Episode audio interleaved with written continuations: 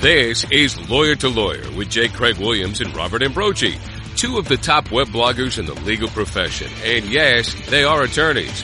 One from California and one from Massachusetts, squaring off on legal news and legal observations. Lawyer to Lawyer is sponsored by Law.com, right here on the Legal Talk Network. Welcome to Lawyer to Lawyer on the Legal Talk Network. This is Bob Ambrogi from Massachusetts. And this is Craig Williams from Southern California. I write a legal blog called May It Please the Court, and shortly a new book uh, out in June called How to Get Sued.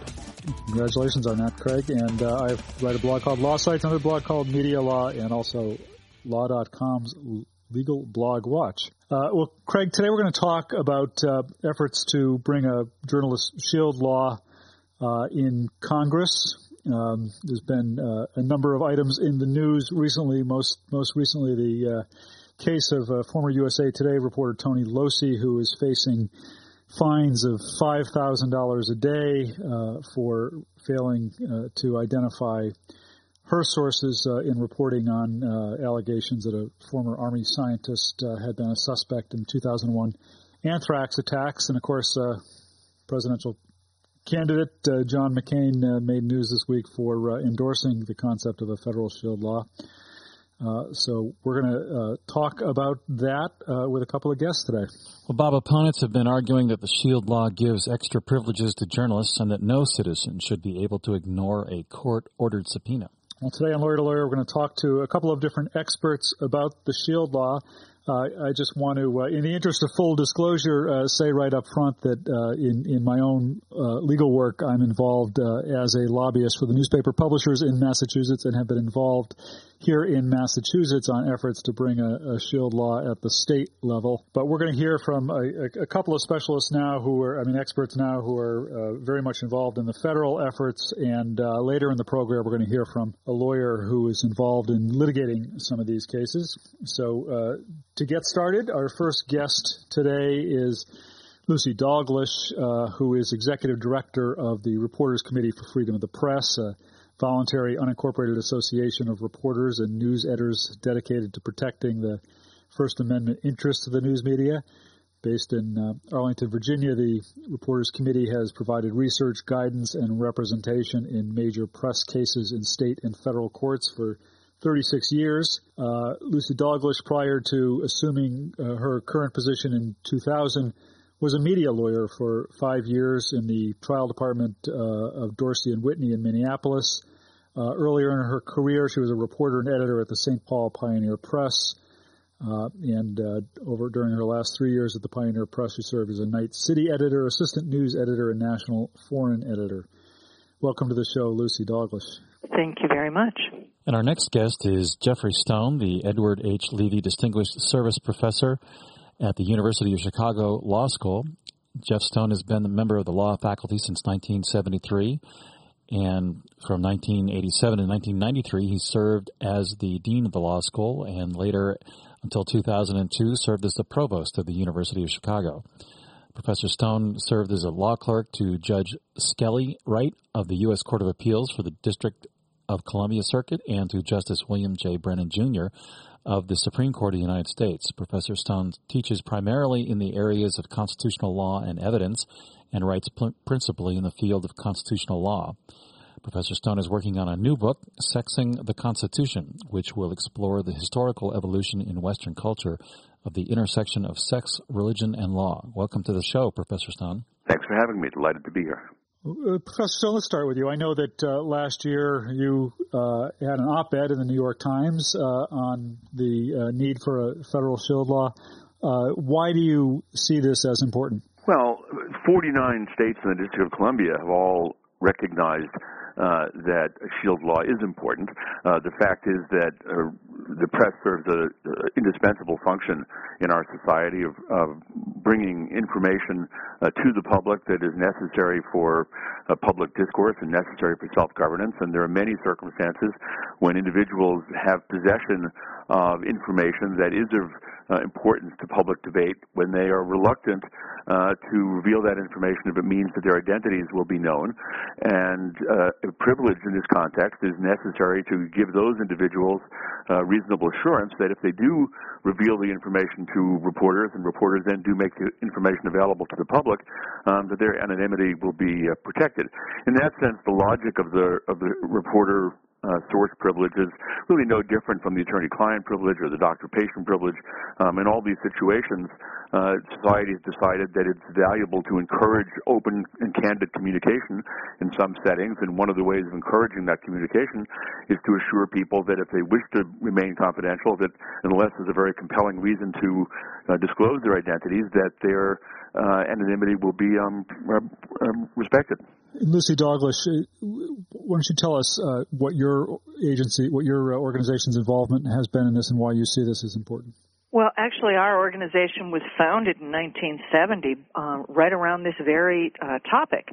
Uh, back in the late 60s, the Nixon administration, in particular, was very aggressive about trying to figure out who the sources were for reporters who were covering stories about the Vietnam War, the Black Panthers, drug trafficking, and whatnot and um, they had some difficulty with a case called Branzburg versus Hayes. Uh, and they argued that there should be a First Amendment privilege to protect uh, sources and information. And the Supreme Court disagreed. Uh, and it was a close vote.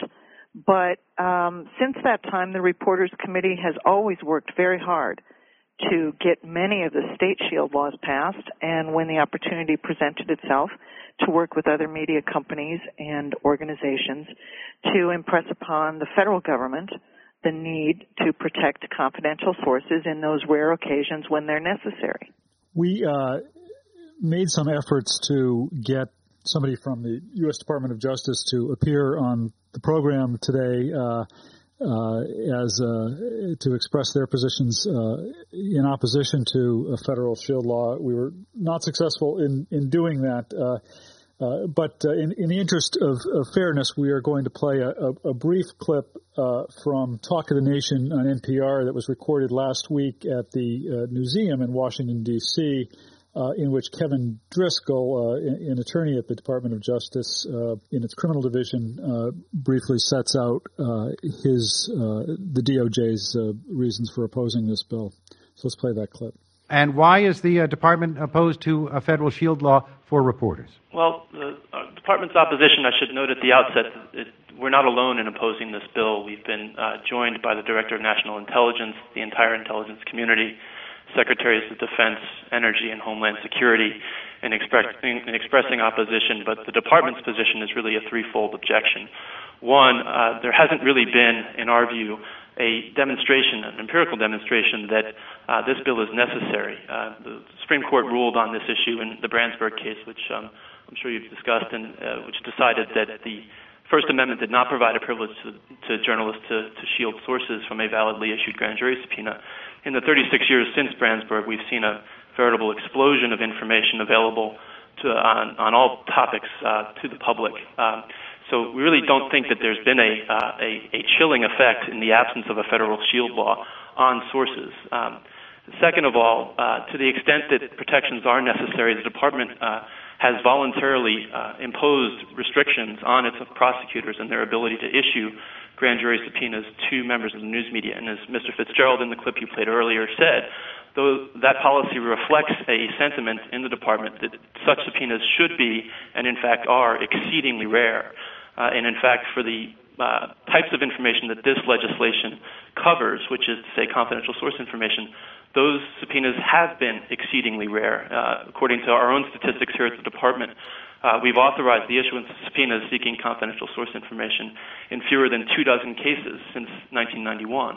Uh, and the third reason is that this bill goes far beyond um, just grand jury subpoenas and uh, would pose serious uh, risks and obstacles to not just criminal investigations up to and including investigations of terrorism, but also intelligence investigations and, and vital intelligence gathering tools that this bill, at least on its terms as currently written, would extend to and would, would impede. So that's really the threefold nature of the department's uh, opposition to the bill. Well, Lucy, what's the journalist's response to those three points? Well, you know, uh, this is extremely frustrating, uh, and obviously these are not new points to me. Um, you know, the, uh, the the less than two dozen number that he keeps that the Justice Department keeps floating around. Um, what they are talking about there is subpoenas that have been issued by the Justice Department um, by a U.S. attorney or someone working under the authority of a U.S. attorney uh, that has gotten approval from the uh, Attorney General. It does not include any subpoena issued by a special prosecutor. And of course, we had special prosecutor proce- uh, subpoenas in the Taricani case up in Rhode Island a few years ago. We had the Judith Miller, Valerie Plame, Bob Novak case. Those were special. That was a special prosecutor. Those numbers are not included in the number he just quoted. And of course, that number does not include any of the, oh, over the last five or six years, the 85 or so subpoenas issued by the Justice Department in uh, non-confidential source cases. So the point I would make is that newsrooms around the country are being faced with these subpoenas frequently. Now, not, is every part of the country being subjected to them? No, but there are certain parts of the country where this is a fairly common occurrence these days. Uh, I would disagree that there is not a chilling effect. I have talked to numerous editors out there, particularly from the nation's largest news organizations, and they have said that sources have come up to them and said, look, I'm not going to talk to your reporters anymore if they can't promise confidentiality. There is, uh, we have been working on a study with the University of Arizona Law School um, to demonstrate and come up with empirical evidence of that chilling effect, and I think the preliminary results are uh, pretty much verifying what I always thought to be the case. Now, as for this damage to the intelligence gathering capacity and damage to national security, I just don't buy it. You know, journalists um, this is not a privilege for journalists. This is, a, in my mind, this is all about making sure that information continues to flow to the public. We have been working with Congress now for about four years on getting a federal shield law passed. Every single step of the way, we have been uh, uh, working with them to come up with national security exceptions. And believe me, the journalism community, the rank and file reporters out there who do national security reporting are not happy with this shield law as it sits in Congress right now because they realize it's not going to cover them. Uh, in in almost all of these situations, you're going to have a bite at the apple. You're going to have an opportunity under the way the bill is structured right now to make an argument to a judge that the public's need to know the information is greater than the potential damage to national security. But the way federal judges in this country seem to me to lean, I think a prosecutor in almost all instances is going to have the upper hand here. It's not going to take much for them to convince a judge that national security is at stake.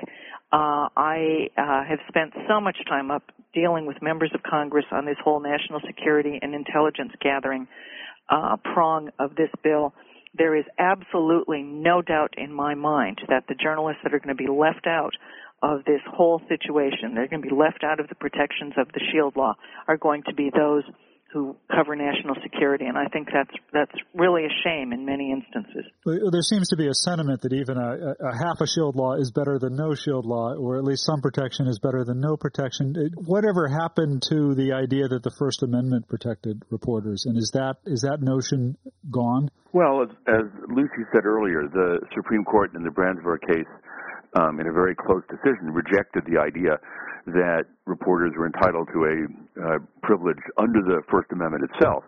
Um, and the reasoning of that conclusion is fairly complicated, too complicated, I think, to probably go into here, but it was essentially based on two principles. And one is that, uh, as a matter of First Amendment doctrine, uh, the court is very reluctant to create uh, constitutionally carved out exemptions from laws of general applications that aren't directed themselves specifically at speech.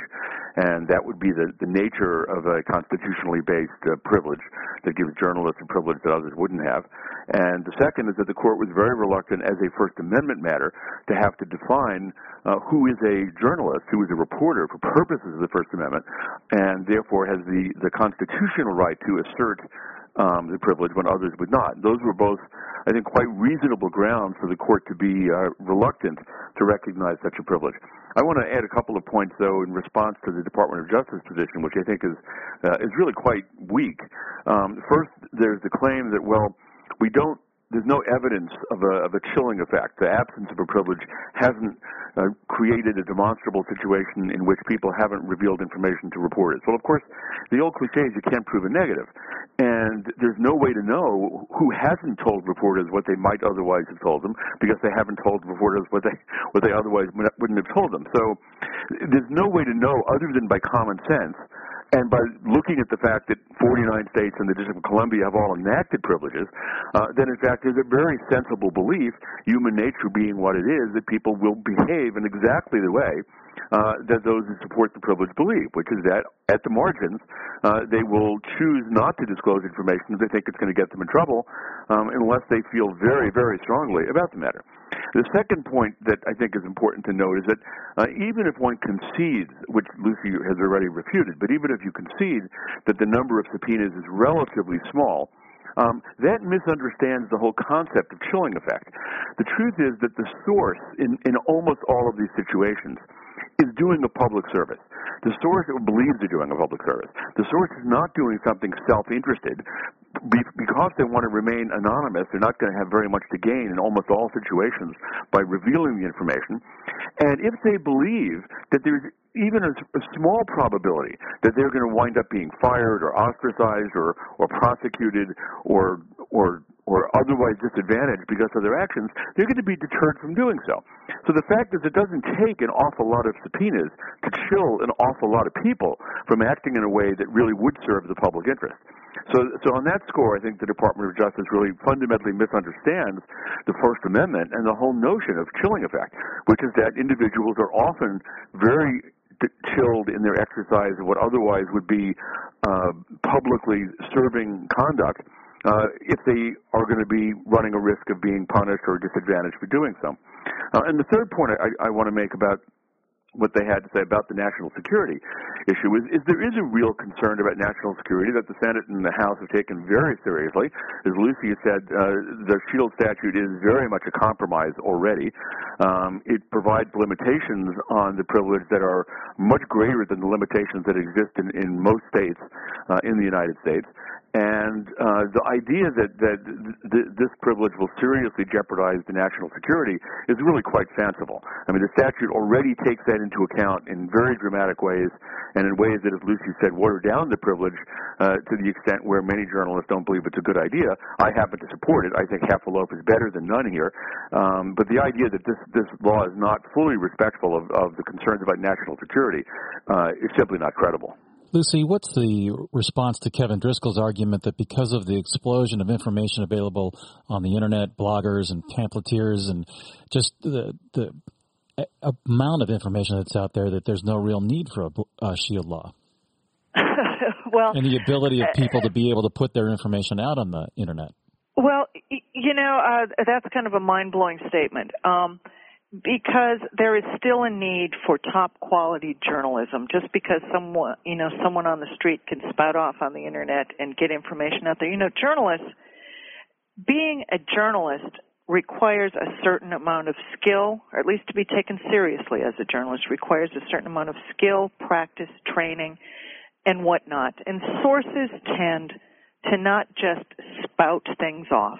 The stories that I am most concerned about losing uh, if we do not ha- have a privilege, given the current uh, environment, uh, are the stories that really require some digging, some uh, cross-checking between uh, various sources, uh, some interpreting, some digesting, and some careful presentation, analysis, and conclusions being drawn by very talented, hardworking journalists um, you know, uh, the notion that just anybody in the world can just, you know, spout off and post something on the web. I mean, that's that's uh, for one thing disrespectful to journalists, but um, and it also, I think, uh, doesn't recognize the role that journalists play in a society.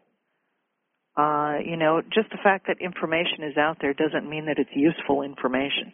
We're getting near the end of this uh, segment of the program. We want to give each of you uh, a, a, quick opportunity to wrap up with any final thoughts you want to give us on this, and also uh, to tell our listeners uh, uh, where they can reach you or find out more about you uh, before we break. So, Lucy Dalglish, wrap up any, any final thoughts you have, and, and where can our listeners find out more about your organization? Well, you can find out about the Reporters Committee at rcfp.org. That's Reporters Committee Freedom Press.org.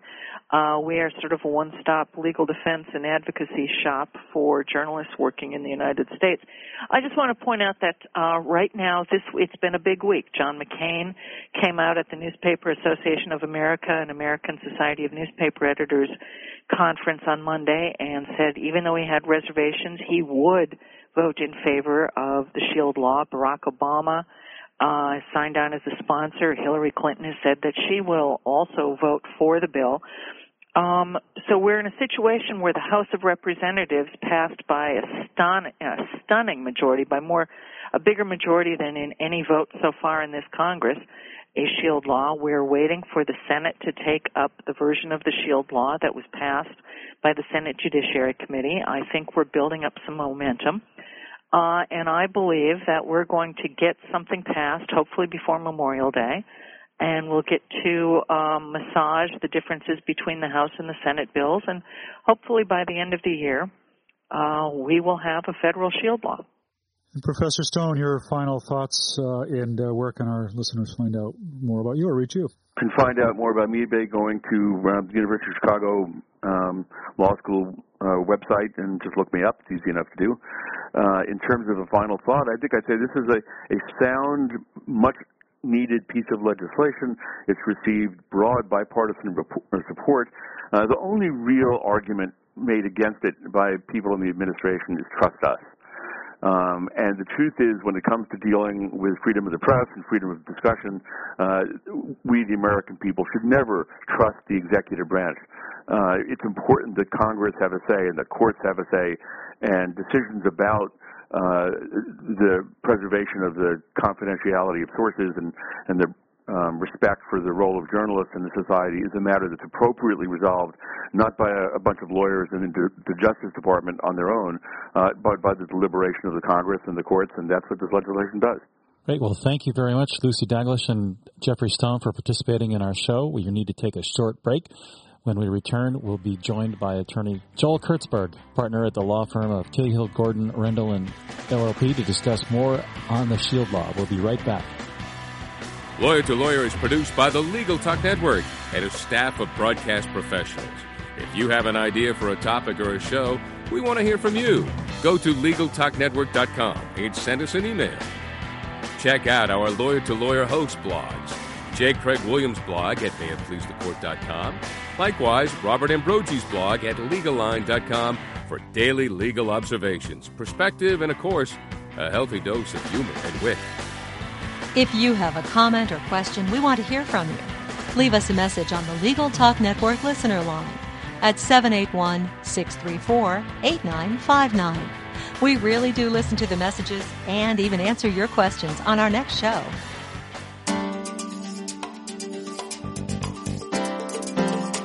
A video settlement documentary can be the most powerful and persuasive way to bring about a speedy settlement in your client's case.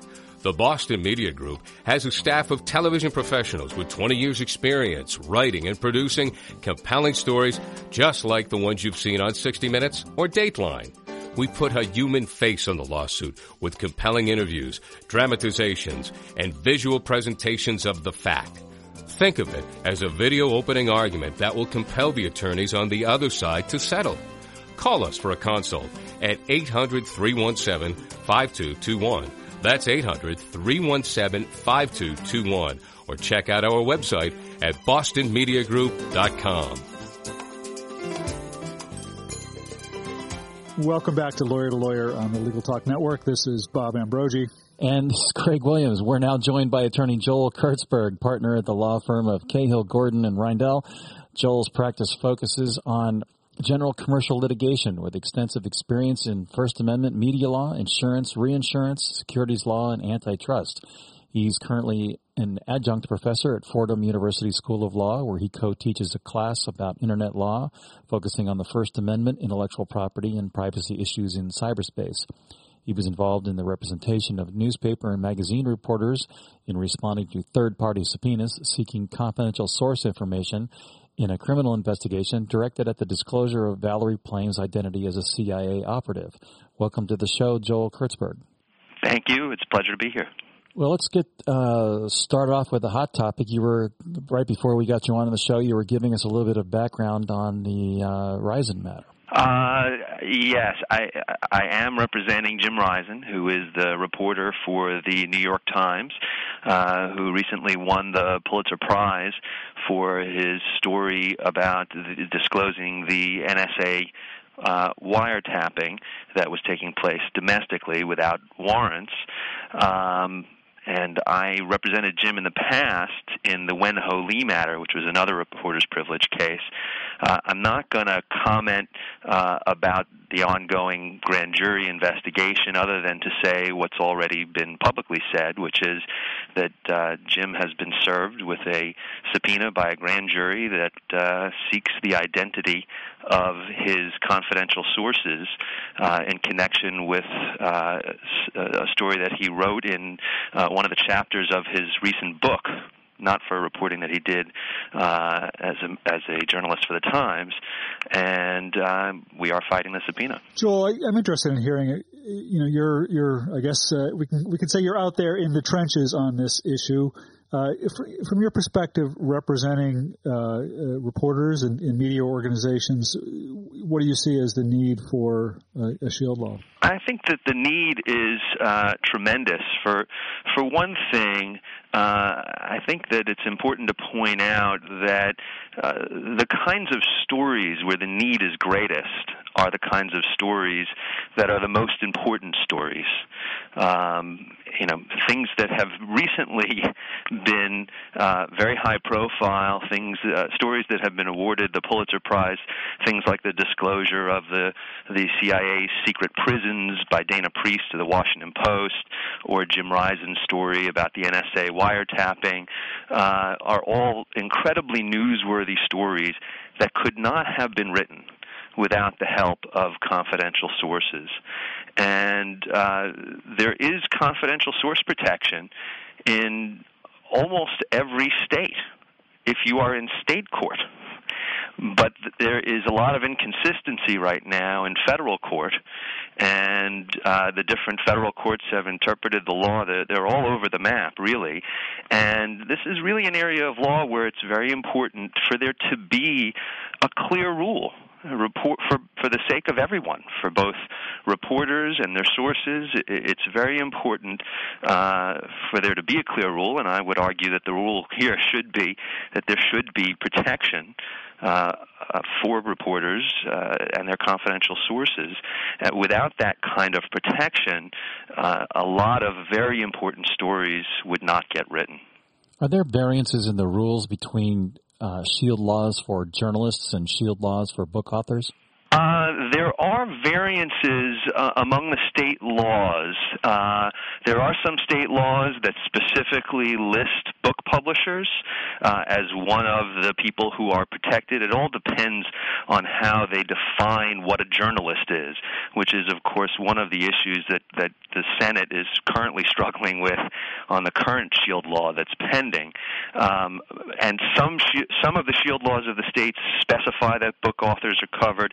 Some of them don't specify, but it's clear from the language that they're covered. Um, so there are some variances. I couldn't give you a, a count off the top of my head as to which ones specifically mention book authors or not. That issue is not really. Um, you know an issue here because we're not we're not in state court. This is a federal grand jury investigation that I'm handling for for Jim, uh, and and so state laws don't govern. What about the the question of uh, certainly in the federal shield law, as you say, it's been very much a question is what should be the scope of the coverage. Uh, I mentioned earlier that uh, there's an effort here in Massachusetts, where I am, to enact a, a state shield law, and, and the debate there uh, is very much focused on the question of whether bloggers uh, should be covered. Uh, what what is the appropriate scope uh, of a law from your perspective? I think that, uh, for one, it's a very important question as to how to define, um, you know, who's covered and who's not covered. But I think there's been a lot of emphasis on the the issue that that sort of makes it a little more complicated than it even needs to be.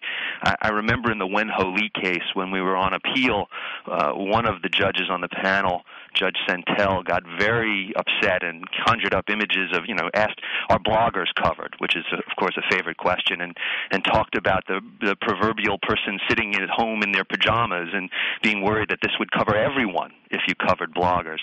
The reality of it is that the federal courts have, have, have struggled with this question and have done a, ver- a relatively good job of, of dealing with the question of who is a journalist for years, even without the text of a shield law in front of them.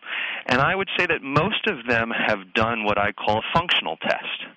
Is the person, at the time that they are uh, gathering the information, engaged in the practice of journalism, as, and me- that is measured by was their intent at the time to disseminate the information. Now, of course, there are tough cases where it's hard to tell. Uh, there was a, a case in the Second Circuit, Von Bulow versus Von Bulow, where um, you know it was unclear if a book author was covered uh, by the journalist privilege, and they ultimately held that the book author wasn't because they didn't have the intent at the time. The reason they were collecting the information at the time was not to publish it. And uh, the federal courts have not had a difficult time resolving that issue. And the states, most of whom, you know, almost all of which have shield laws, have also done uh, a decent job resolving the difficult cases. I get concerned when I see people use that issue namely the difficulty in defining who's a journalist, as an excuse or a reason not to pass a shield law in the first place. Yes, there'll be difficult cases, but applying a functional test has worked for some time, and I think that the uh, the draft of the shield law that's uh, that's out there right now addresses the question in a reasonable fashion. What about the? There's been a lot of uh, focus on the idea that uh, the opponents of the shield law focus heavily on the idea that uh, uh, shielding reporters' sources would uh, would foster terrorism, would uh, foster criminal activity. But something that doesn't get as much attention. There's been some opposition from the, the private sector saying that a, a shield law would uh, would encourage the revelation of trade secrets, would, would endanger uh, confidential corporate uh, information, intellectual property information. Uh, have you uh, seen any of that, and, and, what's your perspective on that? I haven't really come across uh, cases uh, where that has been a primary issue. where, the, and I'm not really sure I understand the, the, their point that it will somehow actively encourage people to disclose corporate secrets. and I think that the shield law, as drafted, uh, has a balancing component uh, that that talks about measuring the balance of the the benefit of the disclosure to the harm that might be caused by the disclosure. And so I would say that in in in those circumstances the current shield law would address that in the balancing. So it's not a reason the court can take it into account under the standard that has been proposed uh, in doing the balancing, um, but uh, it's not a reason not to perform the balancing in the first place.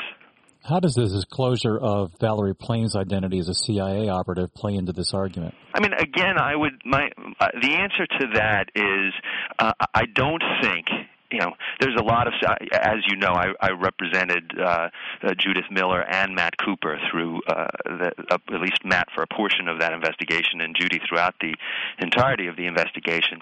And uh, you know, people ask, it's not clear what the outcome would have been had there been a shield law in place, because there would have had to have been uh, a balancing done, and I suppose that arguments could have been made that the harm caused by the leak there uh, outweighs the benefits of of uh, protecting the free flow of information. What I would say is, again, that's not a reason not to perform the balancing at all, which is what uh, the court held. Uh, that it, it, at least as to the First Amendment, it held that it was not going to perform the balancing because there's no privilege at all. And as to the common law question, they said, well, we're not going to even decide if there's a privilege. It doesn't matter because we think it would. It just clearly would have been outweighed here. Uh, I, again, I think that uh, the relevant question is: Should there be a shield law that requires courts to do that kind of balancing? If there are arguments that can be made on the other side, and and there are real issues on the other side of the equation, uh, that that the harm outweighs the benefit, then that's fine. But the arguments should be made, and on a case by case basis, courts should make that decision after weighing all of the relevant factors. Without a shield law, there is no assurance that that balancing will be done in every case because some of the courts have held you know the courts have been all over the map. Some of the courts have held that they don't need to do that balancing. Uh, and we think uh, it's pretty clear that that at the very least we should all agree that the balancing should be performed well, the argument, I guess, is that if there were no shield law in place, the disclosure would have never occurred in the first instance, keeping Valerie's identity secret. I'm not sure, and that's always a difficult question to answer as to you know these these counterfactuals. You know, what would happen if there if there were a shield law in place? Uh, the argument there is that the sources would never have disclosed it in the first place. Uh, it strikes me that that's that's not really true. They did disclose it, uh, and uh, you know it's unclear what would happen if there were a shield law. I mean, I think the argument usually is that they would be more likely to make a disclosure because they would feel that they had protection, and that we, you know, people at least argue on the other side that we we don't want them to. We want to deter people from making these kinds of disclosures, but. Uh, you know, I think what's really also difficult to measure and what people frequently overlook is the costs of not doing the balancing.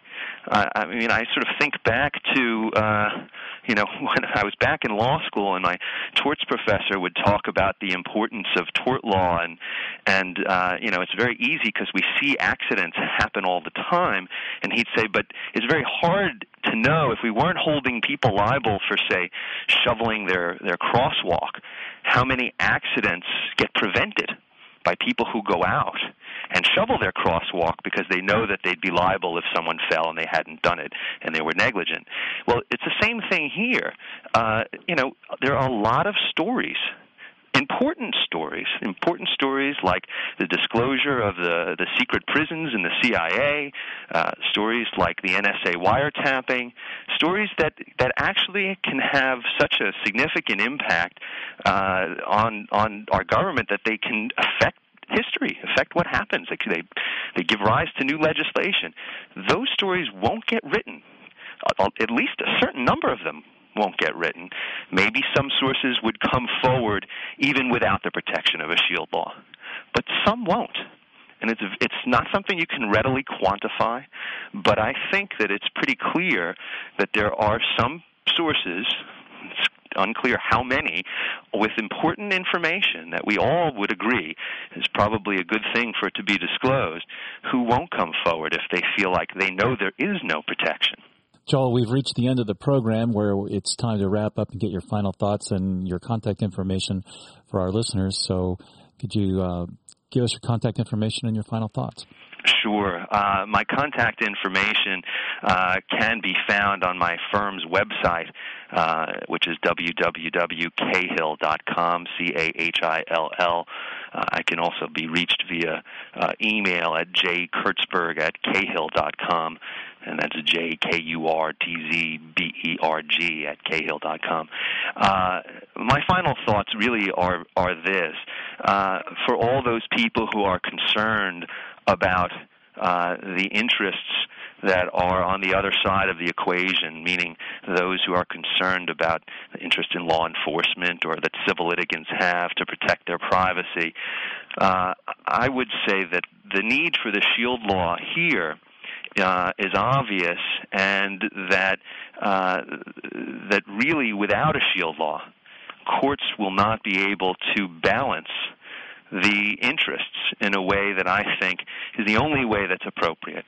I think we would all agree there are some leaks of information that people might think are not beneficial to society, and there are some eh, leaks of information that people think are definitely beneficial to society, uh, and that without protection for confidential sources, um, uh, there can be there won't be the necessary balancing of that those interests, and and from a policy standpoint, uh, that's really the most uh, the, the, the, most desired result. That, that the Shield Law takes into account interests on both sides of the equation, and uh, without a Shield Law, uh, there isn't any uh, mechanism in place that takes into account interests on both sides. Well, Joel Kurtzberg, thank you very much for uh, your time and for, for joining us today. And thanks again to uh, Lucy Dalglish of the Reporters Committee for Freedom of the Press and Geoffrey Stone of the University of Chicago Law School. And uh, that about does it for Lawyer to Lawyer this week. That's right, Bob. And you can check out all of our Lawyer to Lawyer shows at thelegaltalknetwork.com. And of course, you can also find us on the iTunes, on iTunes in the uh, iPod li- in the podcast library there today. We're, I'm tongue tied today. Well, we'll be over it by next week, I'm sure. I'm sure. We'll see you then. Good to talk to you, and I'll see you then. Thanks for listening to Lawyer to Lawyer with J. Craig Williams and Robert Ambrogi. We hope you'll listen again and check out our other shows on the Legal Talk Network. Lawyer to Lawyer has been sponsored by Law.com. The Lunch Hour Legal Marketing Podcast, your resource for the tips and tactical advice you need to grow your business. Plus, keep up with the news and commentary you crave to stay one step ahead. It's hosted by me, Gyi Tsakalakis. And me, Conrad Saam. Every other week, we break down the issues holding back your marketing strategy and talk about the changes you need to be prepared for. Check out the Lunch Hour Legal Marketing Podcast wherever you get your podcasts or on YouTube.